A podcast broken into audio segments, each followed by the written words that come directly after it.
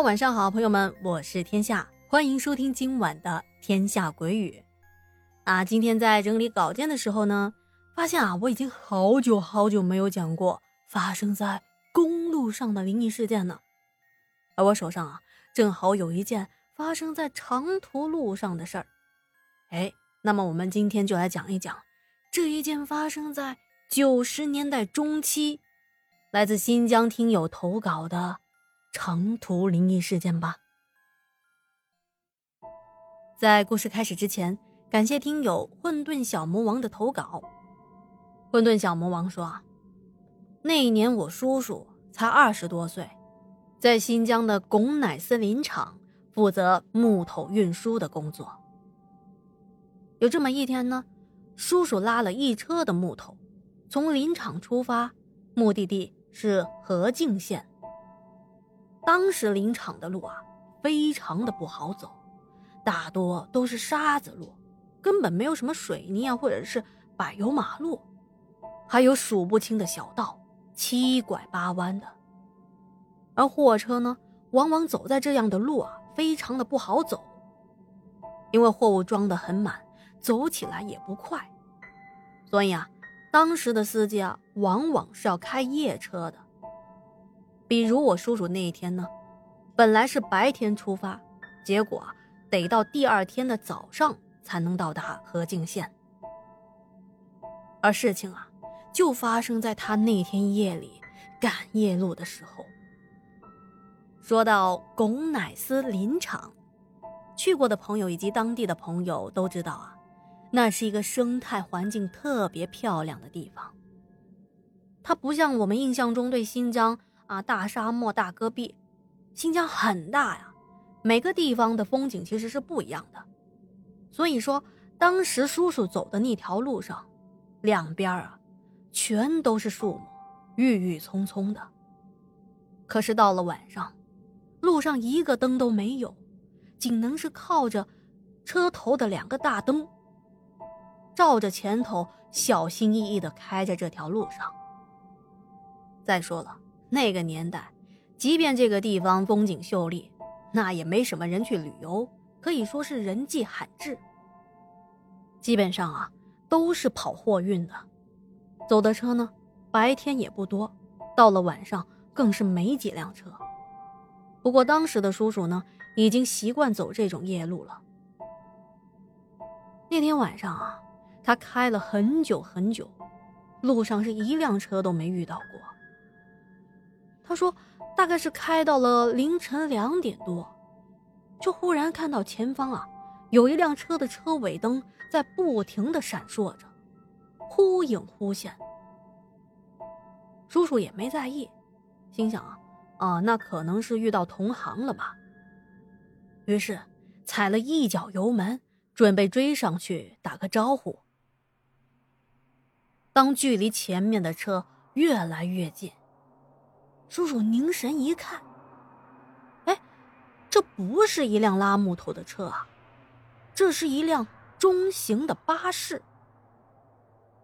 当时他觉得很奇怪林场到和静县的巴士，没听说过还有夜班车难道是最近新开通的，自己不知道？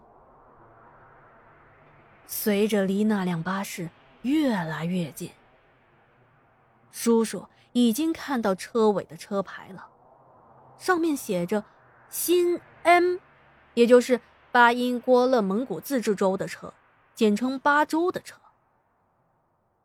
因为林场很大，有一部分也属于巴州管辖的，所以叔叔也不觉得奇怪。他开着车跟在巴士的后头，开了有10来分钟吧。他觉得这个车开得实在是太慢了，准备超车过去。于是他按了一下车喇叭，意思是跟前头的车说一声。前面这巴士倒是挺机灵的，缓缓地让开了一条小道，让叔叔超车过去。叔叔稍稍地加了一下油门，很快就追上了那辆巴士。追上之后本来想跟巴士的司机打个招呼，可是当叔叔开到跟他并排的时候，却发现那辆巴士啊没有开灯，黑洞洞的，也不知道有多少乘客在里头。都这个点了，车上的人呢，肯定都睡了。于是叔叔心想，哎，行，自己也别多事，就超过去了，继续的往前走。这一路上呢，倒是再也没有遇到其他的车了。那会儿的叔叔啊，已经挺累的了，他白天已经开了一天的车，晚上又没休息，所以啊，他是强打着精神在驾驶这辆车。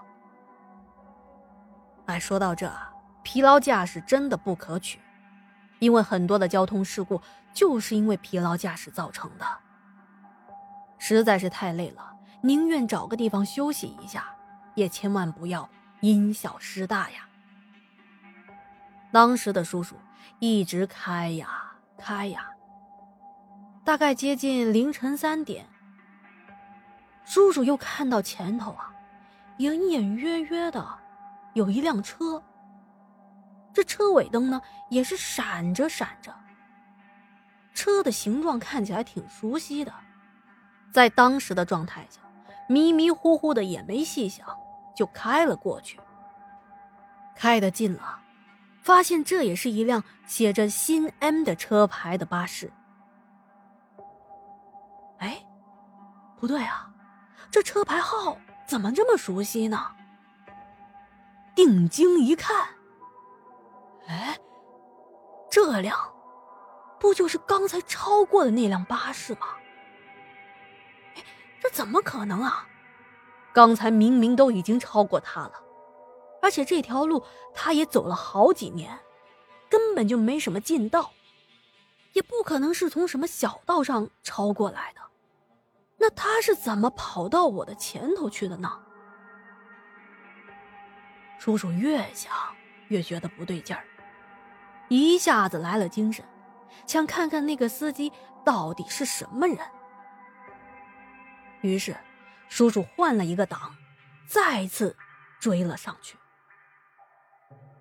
巴士就在叔叔的右侧，当他快超过那个车的时候，他能够看到那辆巴士的侧面上坐了不少的乘客，但是这些乘客呀，一个个低垂着头，好像在睡觉。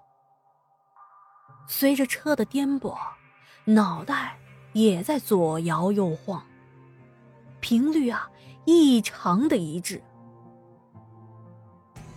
随着叔叔的车继续的往前开，叔叔的目光也随着车的移动缓缓的推动着。